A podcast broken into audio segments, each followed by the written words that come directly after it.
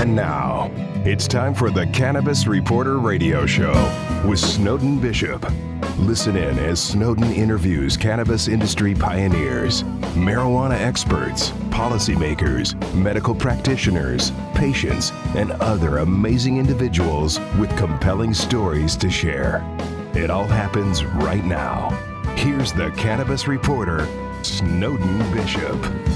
Hi, and welcome back to the Cannabis Reporter Radio Show. I'm Snowden Bishop, and I'm happy you've joined us today. If you've ever started a business, you know just how time-consuming and exhausting it can be just to set it up.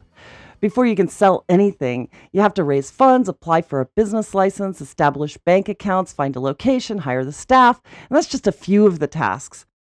Then once you open your doors, you have to find customers. And under the best of circumstances, it takes time to turn a profit, which can seem endlessly frustrating.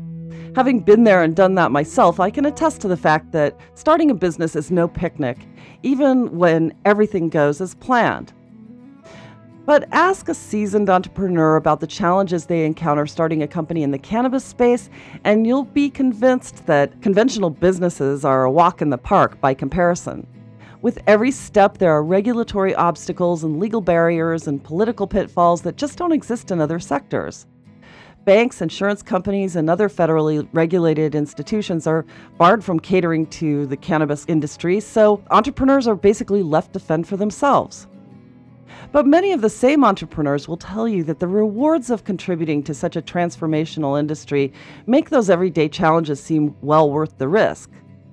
But be forewarned that Darwin's theory of survival of the fittest applies here. Not everyone has the high level of stamina, persistence, and unwavering passion required to overcome the immense challenges. But those who do are rewarded with a foot in the door of $1 billion industry that's already transforming human health and paving the road toward a prosperous, sustainable future. But navigating the cannabis industry amid these legal ambiguities and regulatory constraints requires experience and knowledge.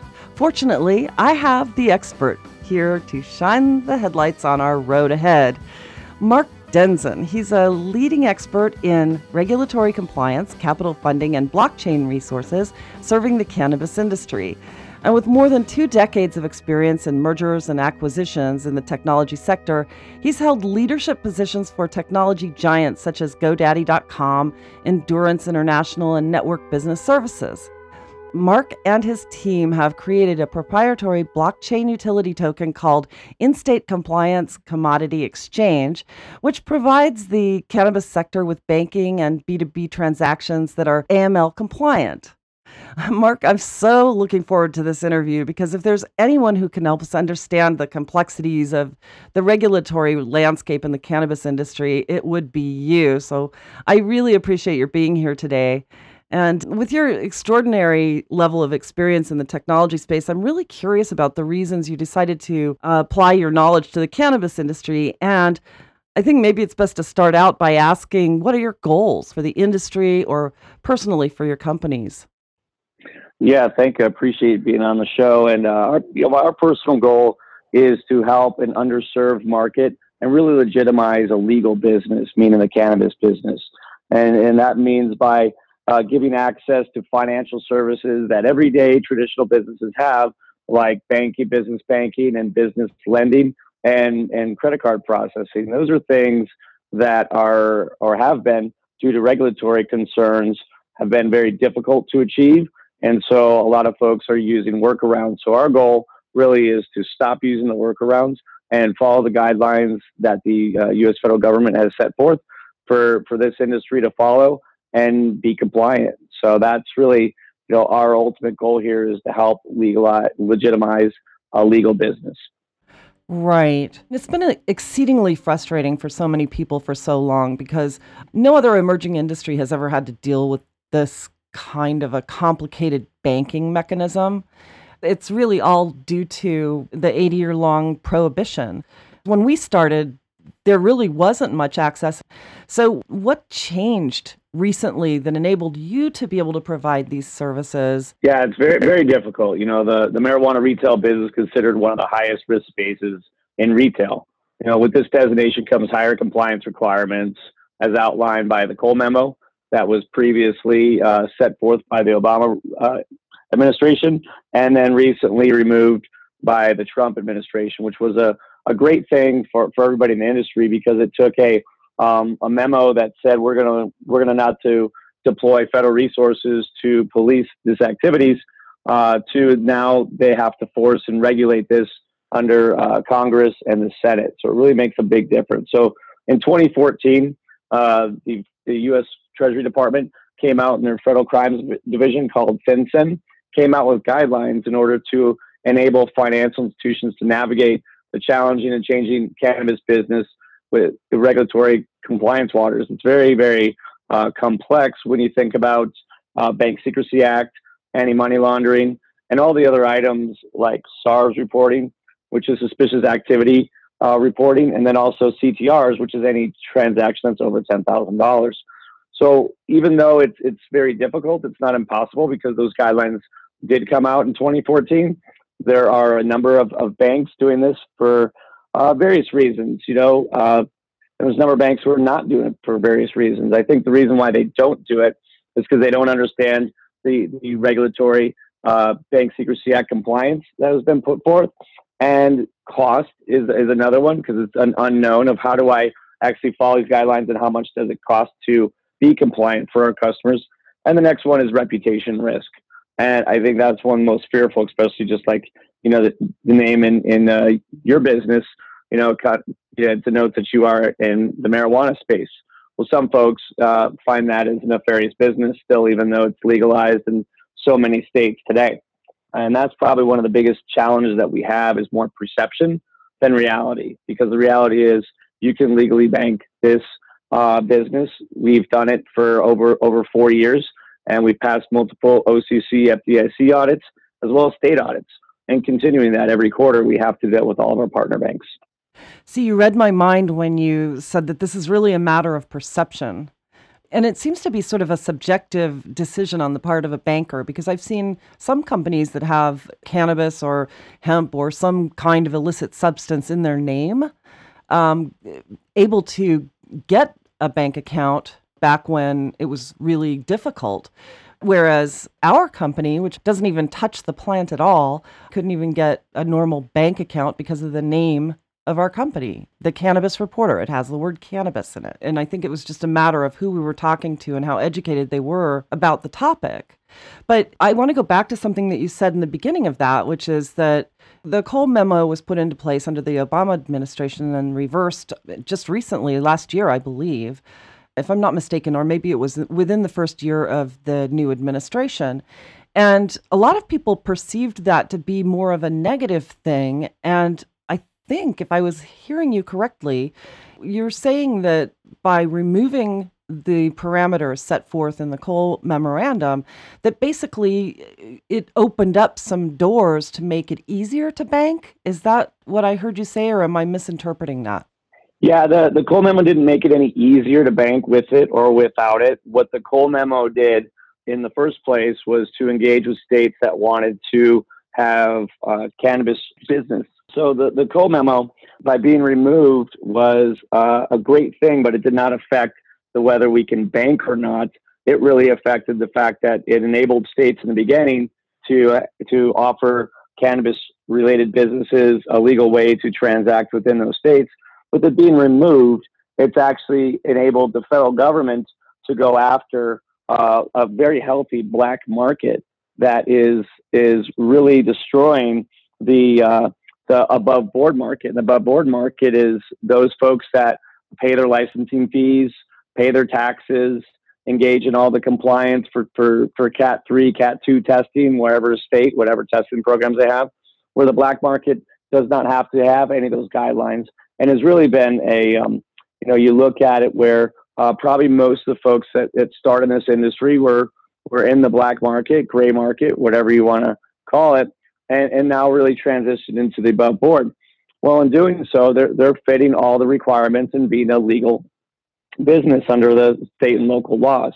And that's really affected the competition in the business. When your competition doesn't have to pay any taxes or fit any compliance or have any other type of handcuffs on it, we'll call, it's very difficult. So with the Cole Memo being removed, It's enabled the federal government to offer funds for local law enforcement to go after those illegal businesses while maintaining the integrity of the legal ones. Because as you know, the federal government does like the cannabis business, and the state does, because they get to enjoy a very nice, new and growing tax base. And so how they help those businesses survive is by helping eliminate the black market. And the Cole Memo has really done that. We've seen it, especially in LA, a lot of local raids that are happening there to take down the illegal businesses that are there, just to stop that competition against, again, compliant tax-paying entities that are there today. So we feel very strongly that Congress is going to have to make some decisions at a federal level in order to gauge this, from a holistic way, to say this is going to be descheduled, just like they did with the Farm Bill and hemp. We feel that's going to happen, maybe in the next 2 years, could be possibly the next 5.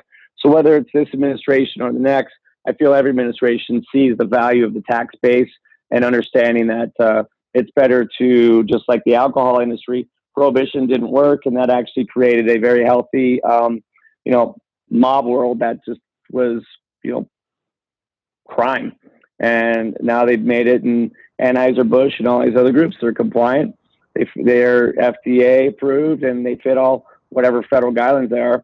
But more importantly, they're contributing to the growth of the country and through taxes and other various ways. So really having the ability of the government to manage, monitor, and financially benefit from these businesses is a good thing. And I would say most politicians these days see it that way and don't see it as a gateway drug to heroin or some other awful thing.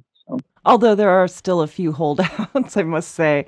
But, for the most part, yeah, I think you're right. I think that the perception in Congress has changed anyway, dramatically from where it was. And with two houses of Congress being in favor of the hemp bill caught some people by surprise, because traditionally on the conservative side of the aisle, there was a lot of opposition to legalizing anything related to cannabis. And it was sort of relegated or perceived to be this sort of liberal issue. And of late, I think you're right. They've seen the value in it. They've seen the value in the tax base. They've seen the opportunity that it can provide for revitalizing farming communities and all of that. But what do you make of the fact that they descheduled hemp and they exempted the THC traces that are found in hemp, but they didn't exempt the CBD that is extracted from hemp from Schedule 1, and then they turned the control of CBD over to the FDA from the DEA, and the FDA seems to be flexing its muscles to control the CBD industry. And I'm sure you've seen the memorandum that they sent out a couple of weeks ago stating that they intended to enforce that and that only one CBD company is legal. I mean, it's creating a lot of confusion. What do you make of that from a compliance side of the equation? Well, honestly, I think everyone has to justify their job. And by doing that, you can create havoc that can take a long time. And government is known for that, of understanding to break down a problem and take it to the 10th degree, which is really not necessary. We really see the Farm Bill helping out the direct farmer, and really what it does, and with our lending platform for Honor Enterprise Funding, we're able to engage in more access to capital than we previously were, which is a great thing for those farmers. But you're right, once they become to extraction and other lab type of operations to either make it distillate, isolate, or whatever they decide to make it, that end product is very confusing. And you're going to see a lot of folks transitioning into the hemp and CBD market. And I believe it's going to be 100 times bigger or more than what the THC market is. And more because of the client base that is willing to ingest CBD compared to THC. And my father himself, he would never take in THC in any form, but he definitely has been on CBD for about 6 months now and feels a huge difference. And the biggest part of that is other pharmaceutical drugs he now is being taken off of through his physician. and feeling much better. And he's 77 years old. So you definitely, the pharmaceutical world has designed a whole platform in order to keep feeding you various drugs to make you, feel that you need those things every day and you really don't. A good diet and exercise and a healthy dose of understanding what's right for your body is most important. And I feel that the market for CBD is really a global piece, especially in emerging countries, and call Mexico an emerging country just because you're going to see a lot more holistic ingestion of CBD in that country more than you would from pharmaceutical. So that's always going to be the battle is the pharmaceutical companies are going to want to be either big players in the industry, which of course they will be. Well, importantly, they're going to want to drive out those folks that they see as competition. And that's typical business. That's healthy commerce. And we're going to see that continue to grow around the globe. Yeah, I agree with you about that. And the CBD industry really is already a runaway train. And considering that it was legal for more than a decade, I think it was 12 years, that it was legal anywhere in the United States to make, buy, and sell as long as it was coming from imported hemp. So it excluded all the U.S. farmers, of course, which was tragic. But ever since they took CBD out and gave it its own scheduled code, there's been this dark cloud of confusion that's got people wondering, well, why? Why would they put it in Schedule 1 when it was perfectly legal as a supplement, as long as it was made from imported hemp for more than a decade? But with this memorandum that came out from the FDA, it seems that it would deter farmers from wanting to get into the hemp industry if they felt that their most profitable end product, because we don't have the infrastructure right now to use hemp for everything that it can be used for, all 20 some odd thousand uses of it. It would seem that if they really are, as they say they are, going to restrict people from making and selling CBD without that FDA approval, then what's to prevent deterring the farmers from actually transitioning from soy or corn or some other cash crop into hemp? It just seems like such a conundrum. What are your thoughts? Yeah, actually, I work closely with a lot of farmers, and we just had the event last night where folks came in from Colorado, Northern California, and other places to discuss how we can grow the market. And we work with one company very closely called Canned Goods, and Canned Goods is helping build a smarter hemp supply chain. And that's understanding that the farmer, the distribution, the processing plants, and the retailers all are on the same page on how to manage and maintain the integrity of that supply chain. So the products are tested, they are processed correctly, and able to pass any local, federal guidelines that there are there. And globally, I mean, it's really a global market that's going to be moving along, and sometimes regulations can hurt those farmers in a way that it doesn't make sense, because as a farmer you should understand what your availability is to a crop. If I plant alfalfa and I get 10 cents a pound, or if I plant hemp and I get $4 a pound, well, the economics are greatly different, and the farmer should be able to make that decision. And that was the whole purpose of the Farm Bill. Now, where we can go with more products, and that will lay on the entrepreneurs that get more creative. I know a group that's creating a product to rival carbon fiber, which you can use different hemp fibers in order to weave in with the resins to create cars, buildings, anything. I mean, carbon fiber is great, and hemp fiber will really make a massive change because of the ability to cycle it so many times through the growing year. So really, it's going to be challenging for a lot of those businesses that have to understand there are a lot of regulations, there are a lot of things you have to navigate. So you have to engage with the right teams in order to understand that, whether it be an advisor or some other legal a consultant that can help you move those things along. I highly advise everyone that is in this industry to definitely engage with the proper accountant, lawyer, and more importantly, your team that's going to help you with your finances, software, data science, and any other expert that says, be good at what you do, and then engage with the best of the best. And that's the best advice I can give.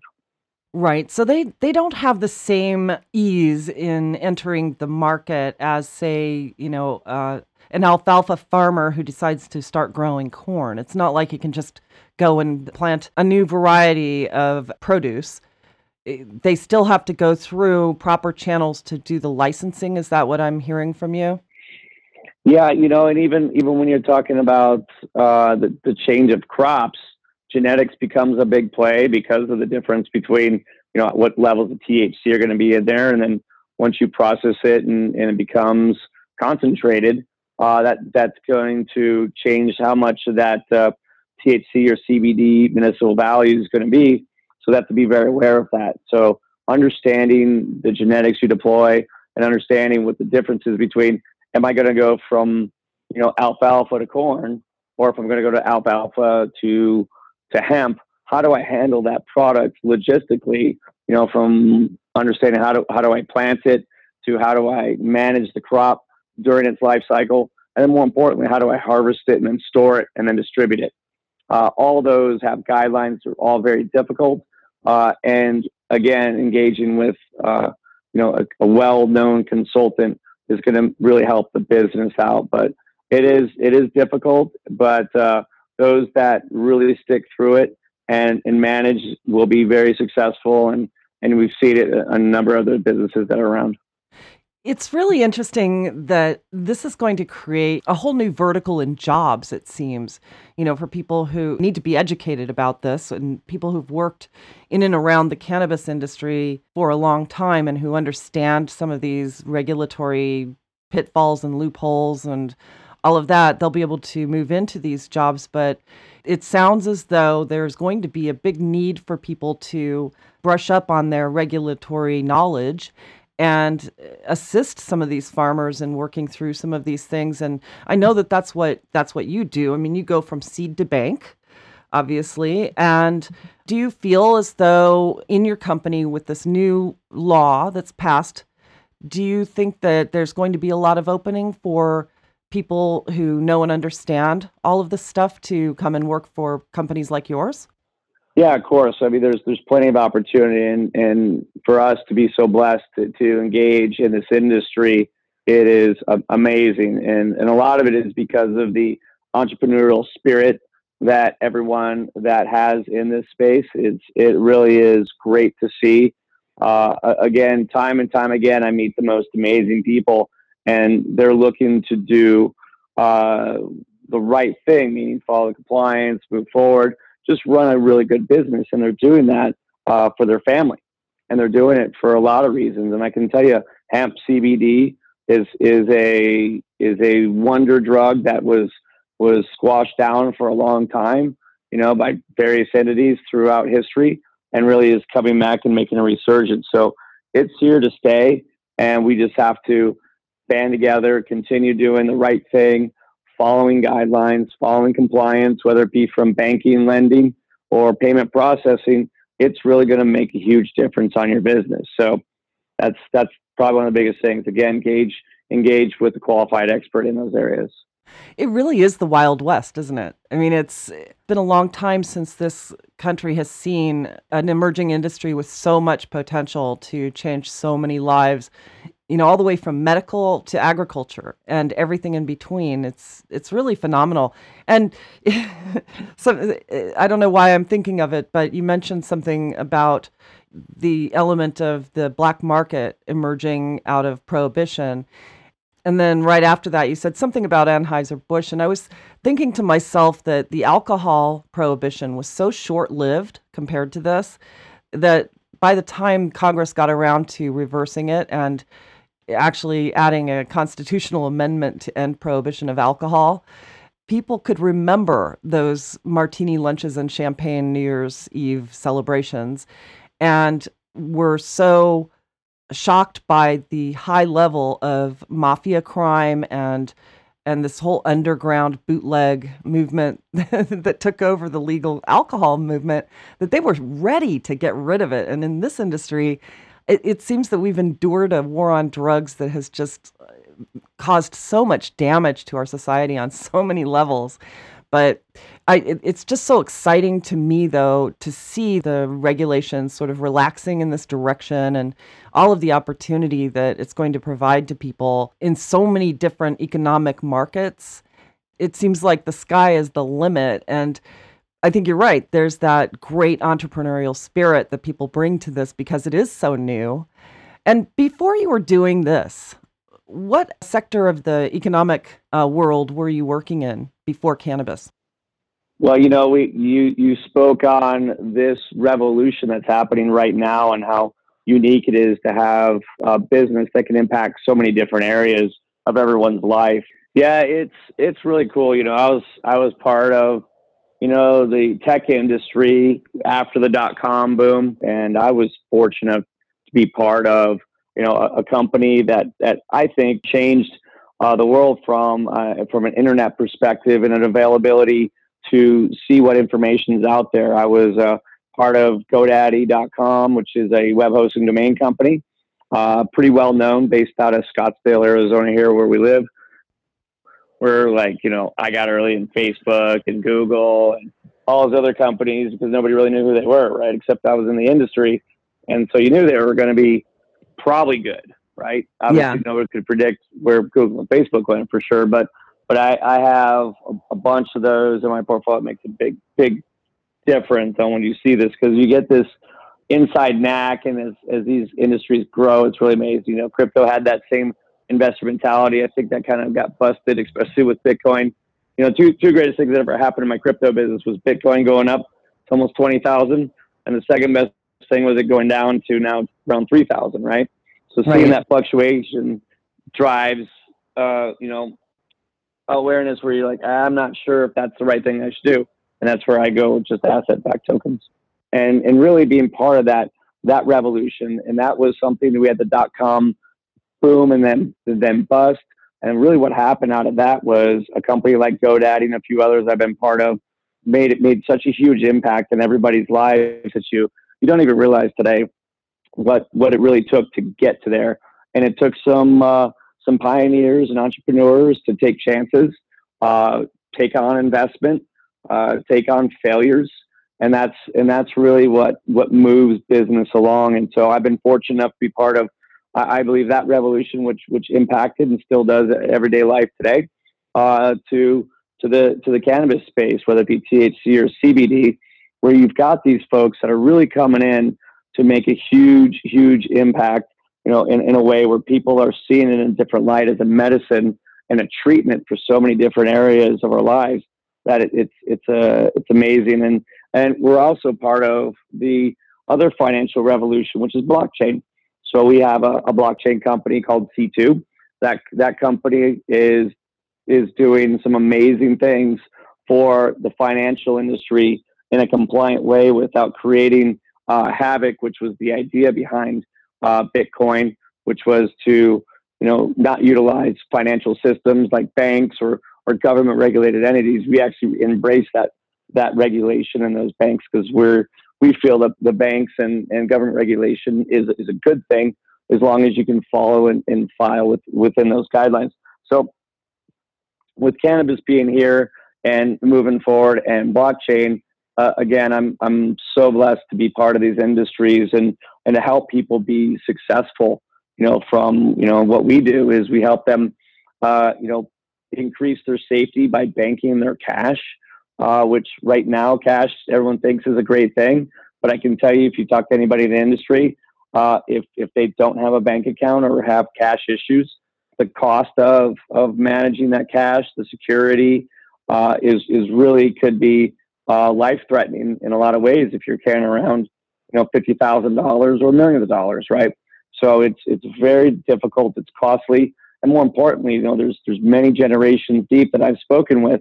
You know, 2-3 generations that never had a bank account in this industry. And so you have to teach them now what compounding interest is and what other financial services are so that they can do investments and move that forward. So a lot of that is the education process that we do.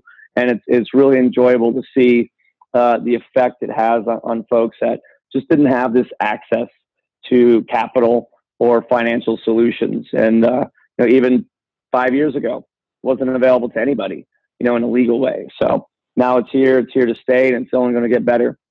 Yeah. Let me just go back to what you were saying. I mean, it is transforming lives, and that is exciting for sure. But I wanted to ask you also about the blockchain, because I've heard mixed reviews about where the blockchain industry is going, and I know it's been very useful for the cannabis industry.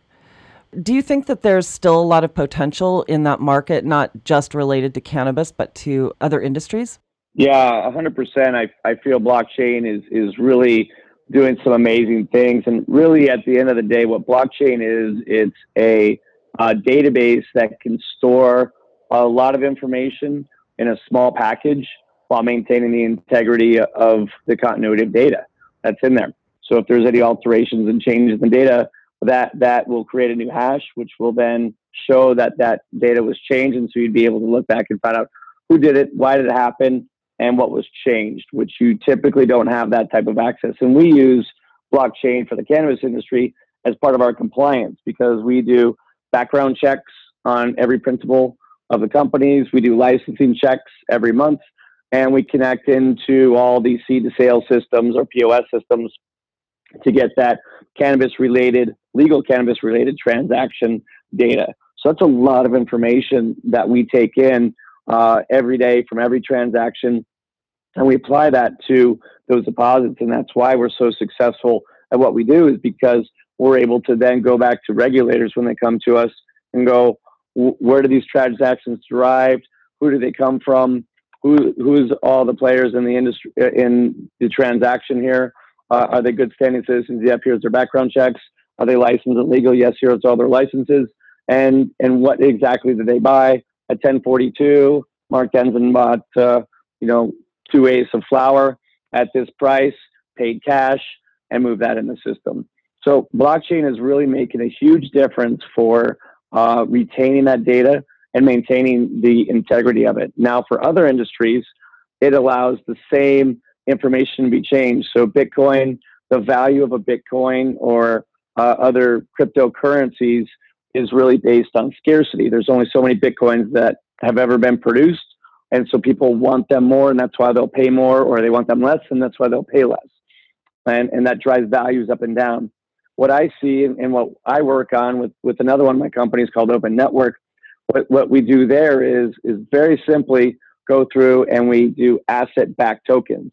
So the value of the token isn't based on a hope and a prayer that people want it and they'll pick it up, or we're raising money to do other things, which is typically what an ICO is, which is an initial coin offering.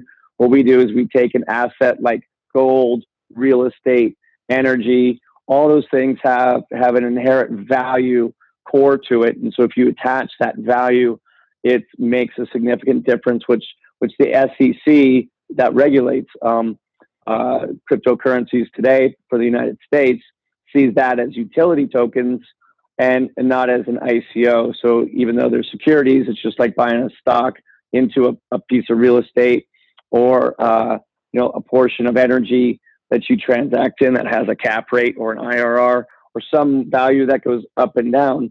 So you can actually have a whole portfolio of traditional investments, but using blockchain in order to maintain and retain ownership of it and the integrity of how much the value is based on that particular asset.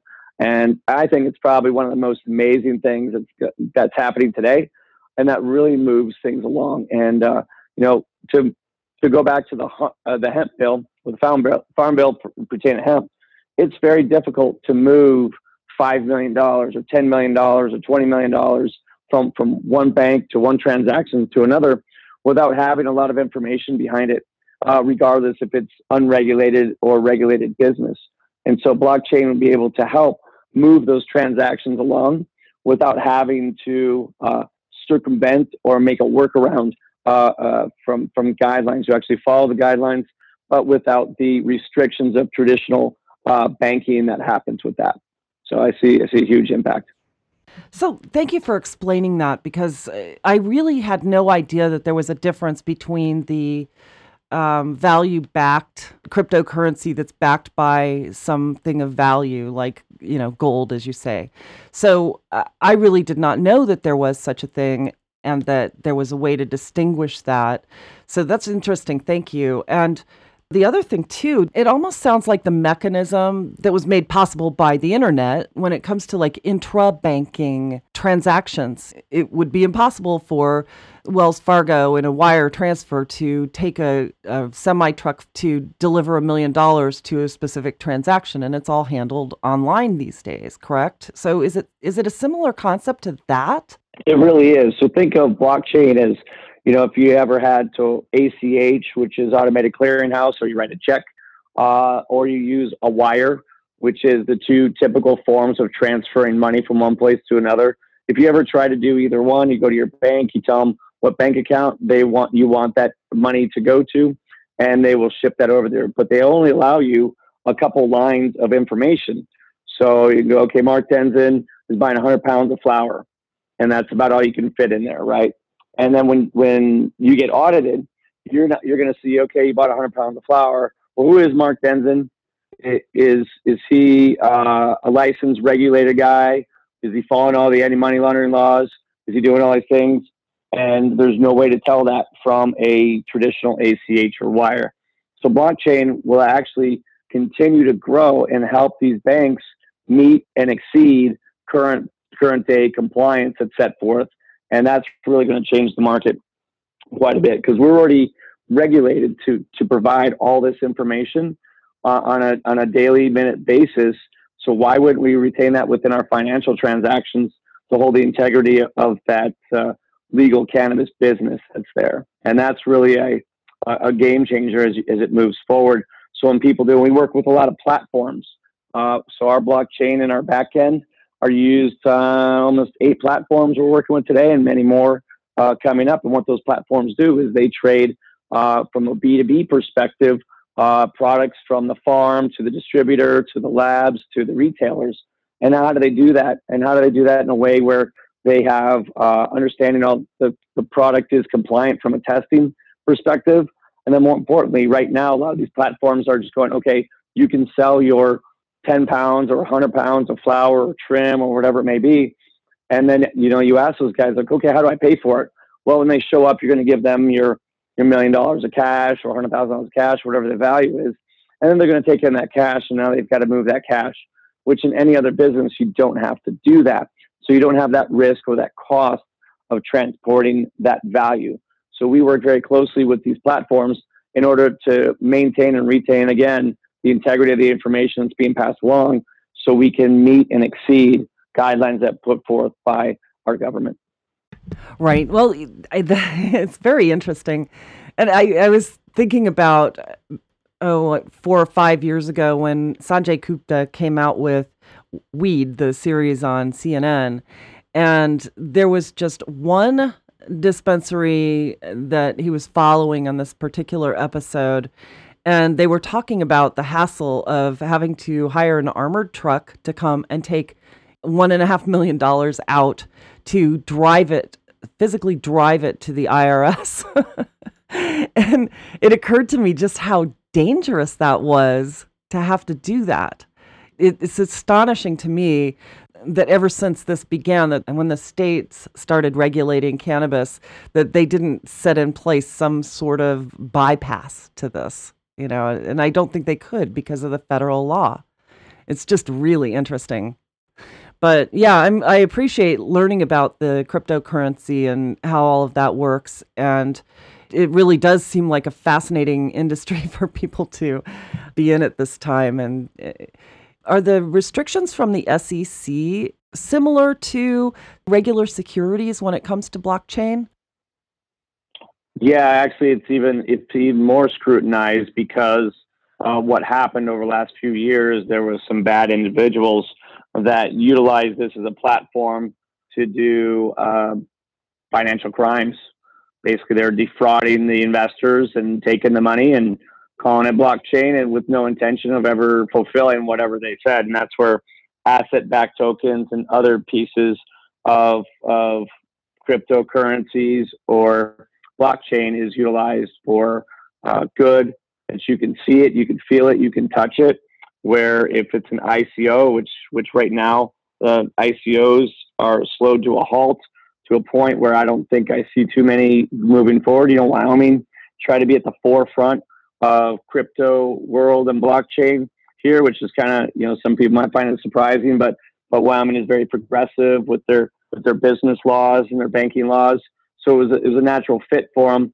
Although even then with all that backing of so many folks in the US, it still has a hard time moving forward. So, you know, as you see the impact that you're going to see from, you know, again, regulatory compliance that is just monitored and maintained.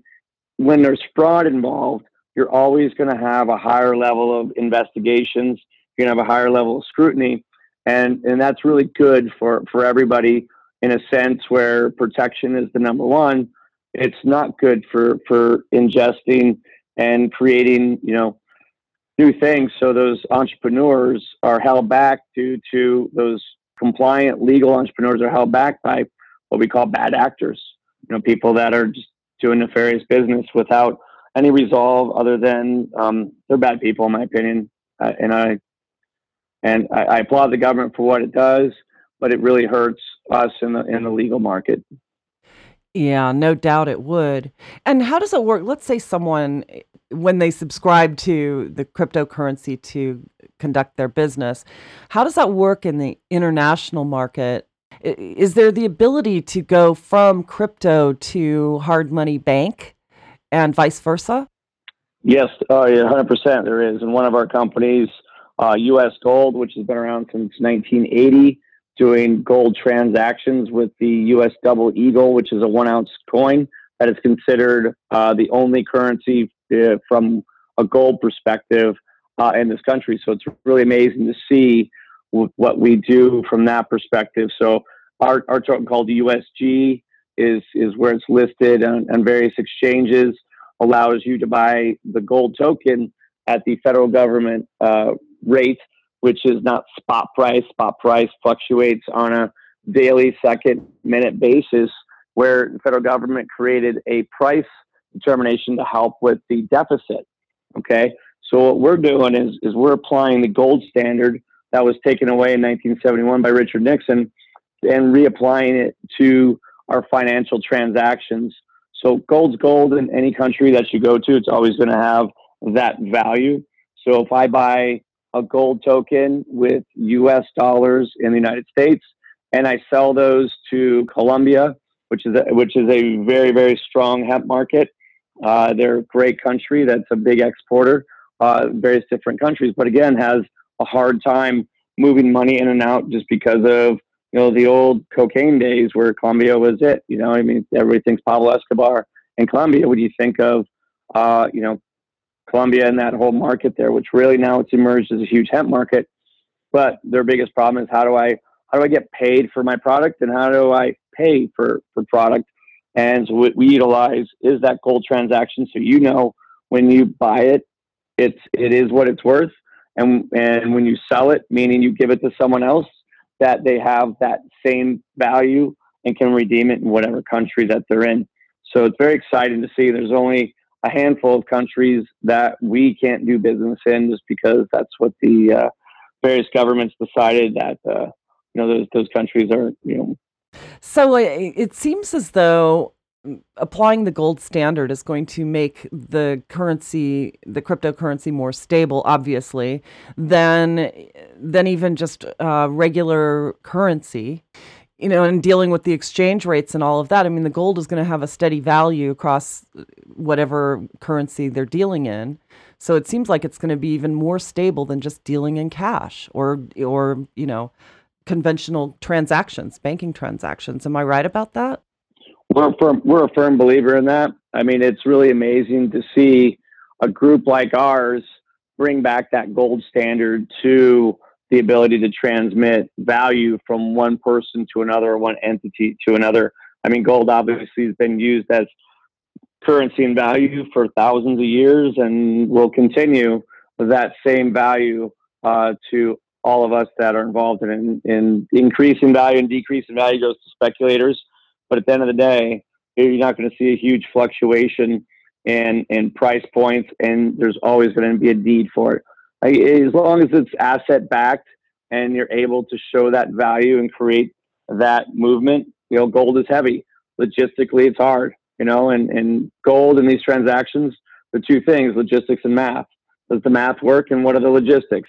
If I've got to move $1 million of gold, or I can digitally move $1 million of value, well, that significantly reduces cost and efficiency for every transaction. And that's what really commerce is about, is figuring out how do I reduce my expenses and increase my capability to transact on a higher basis.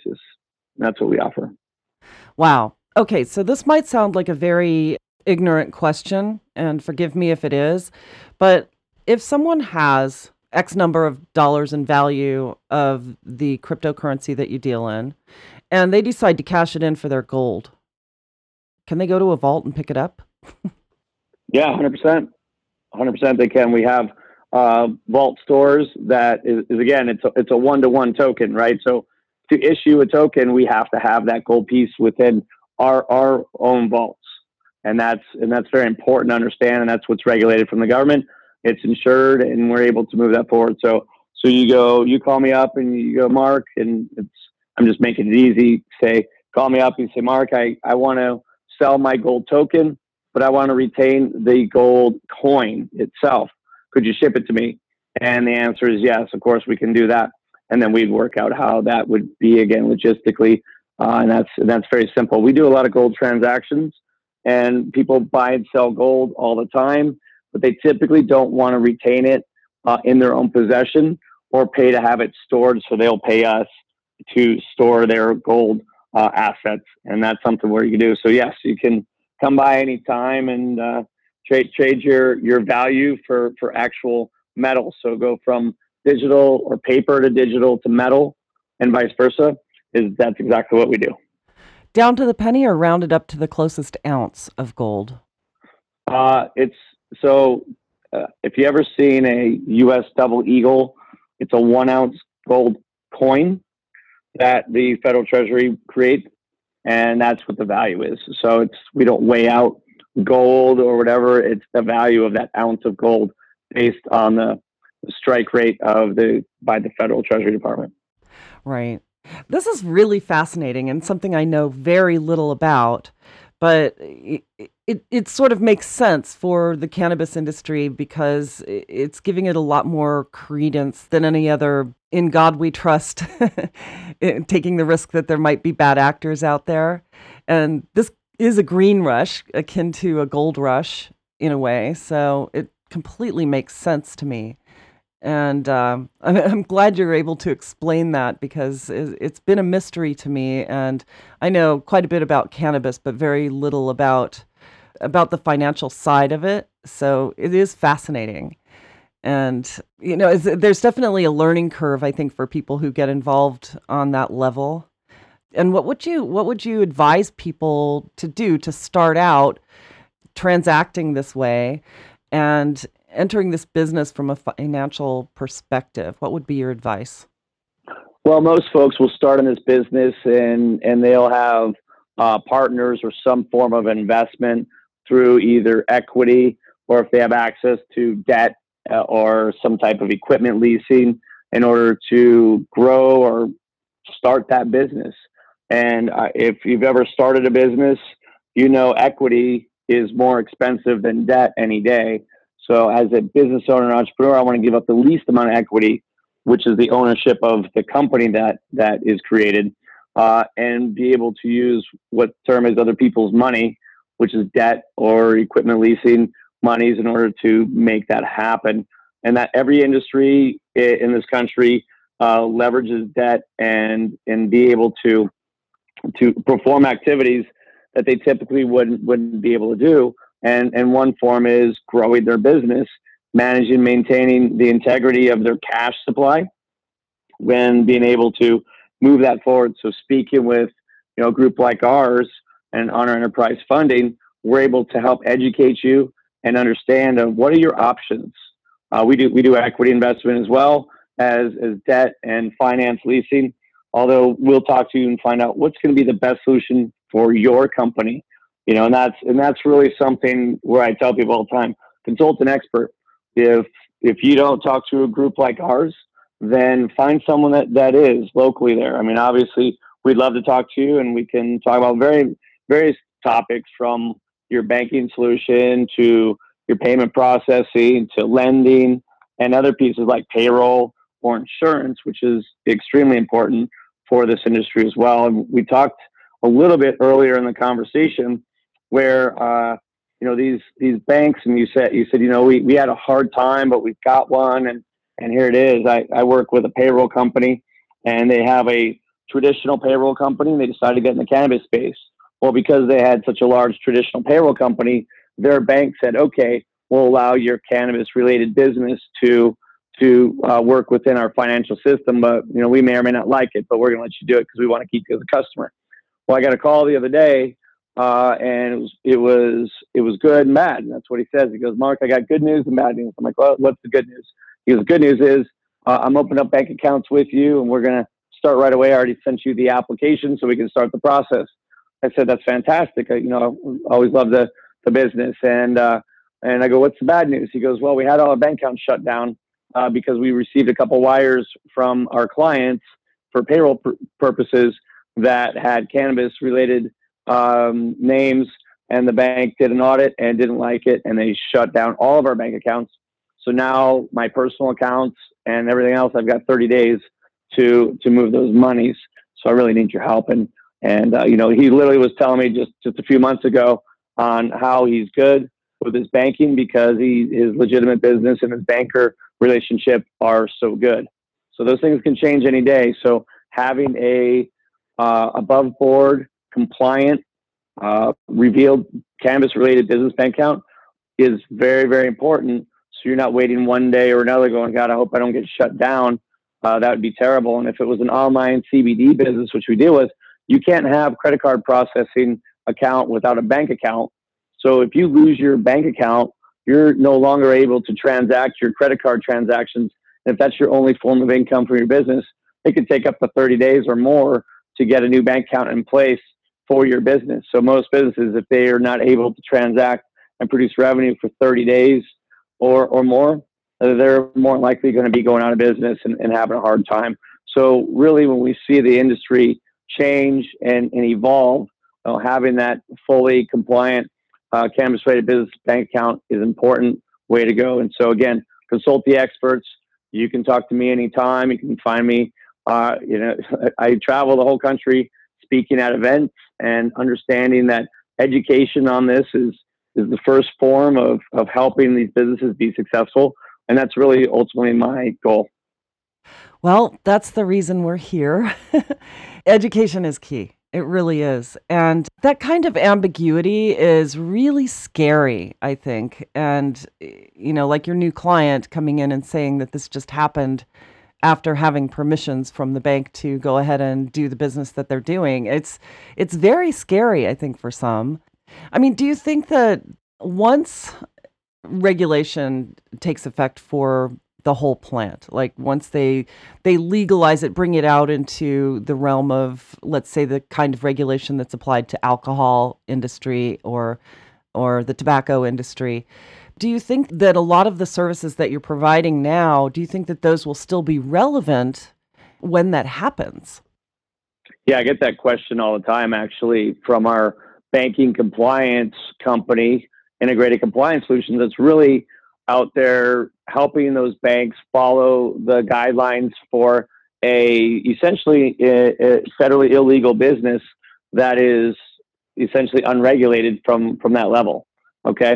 So we go, well, when it becomes Schedule 1 to a 2, 3, 5, 6, whatever it may be, that is really significant when it comes down to it. People are like, well, then everybody's going to be able to bank and transact and do whatever they want. And that's actually the opposite. What's going to happen is when it gets descheduled from an illegal drug to a legal drug, that's when regulations will kick in and get even greater than they would because you don't have to make regulations to do something for an illegal drug because it's illegal. So it's black and white. But once it becomes a fully regulated, compliant product that's out there on a federal level, there's going to be a higher level of compliance than a lower one. Now there'll be more folks that are getting into it, so it drives the cost down for what it is, because that's just the nature, again, of competition, although I think it's going to be really good. So I don't see within the next 3 to 5 years, you're going to see a significant change in where that is, unless Congress and the Senate decide to get off their butts and make some real hard decisions and move forward with this and do the right thing for not only for their communities from a tax-based perspective, but more importantly, from people from a health benefit perspective. Yeah. Well, I would think that the high level of organization that it takes to do what you're doing for these companies would be really useful in a fully regulated market as well. And I talked about this a few weeks ago. The cannabis industry has had to comply with so many different rules and regulations and jump over regulatory barriers to the point where the industry itself is self-monitoring, if you will, and they've had to pay special attention to certain details that other legal markets don't have to even think about, really. And I would think that that level of organization and that level of conscientious attention to detail would continue to be very useful even after it's legalized. And what are your thoughts?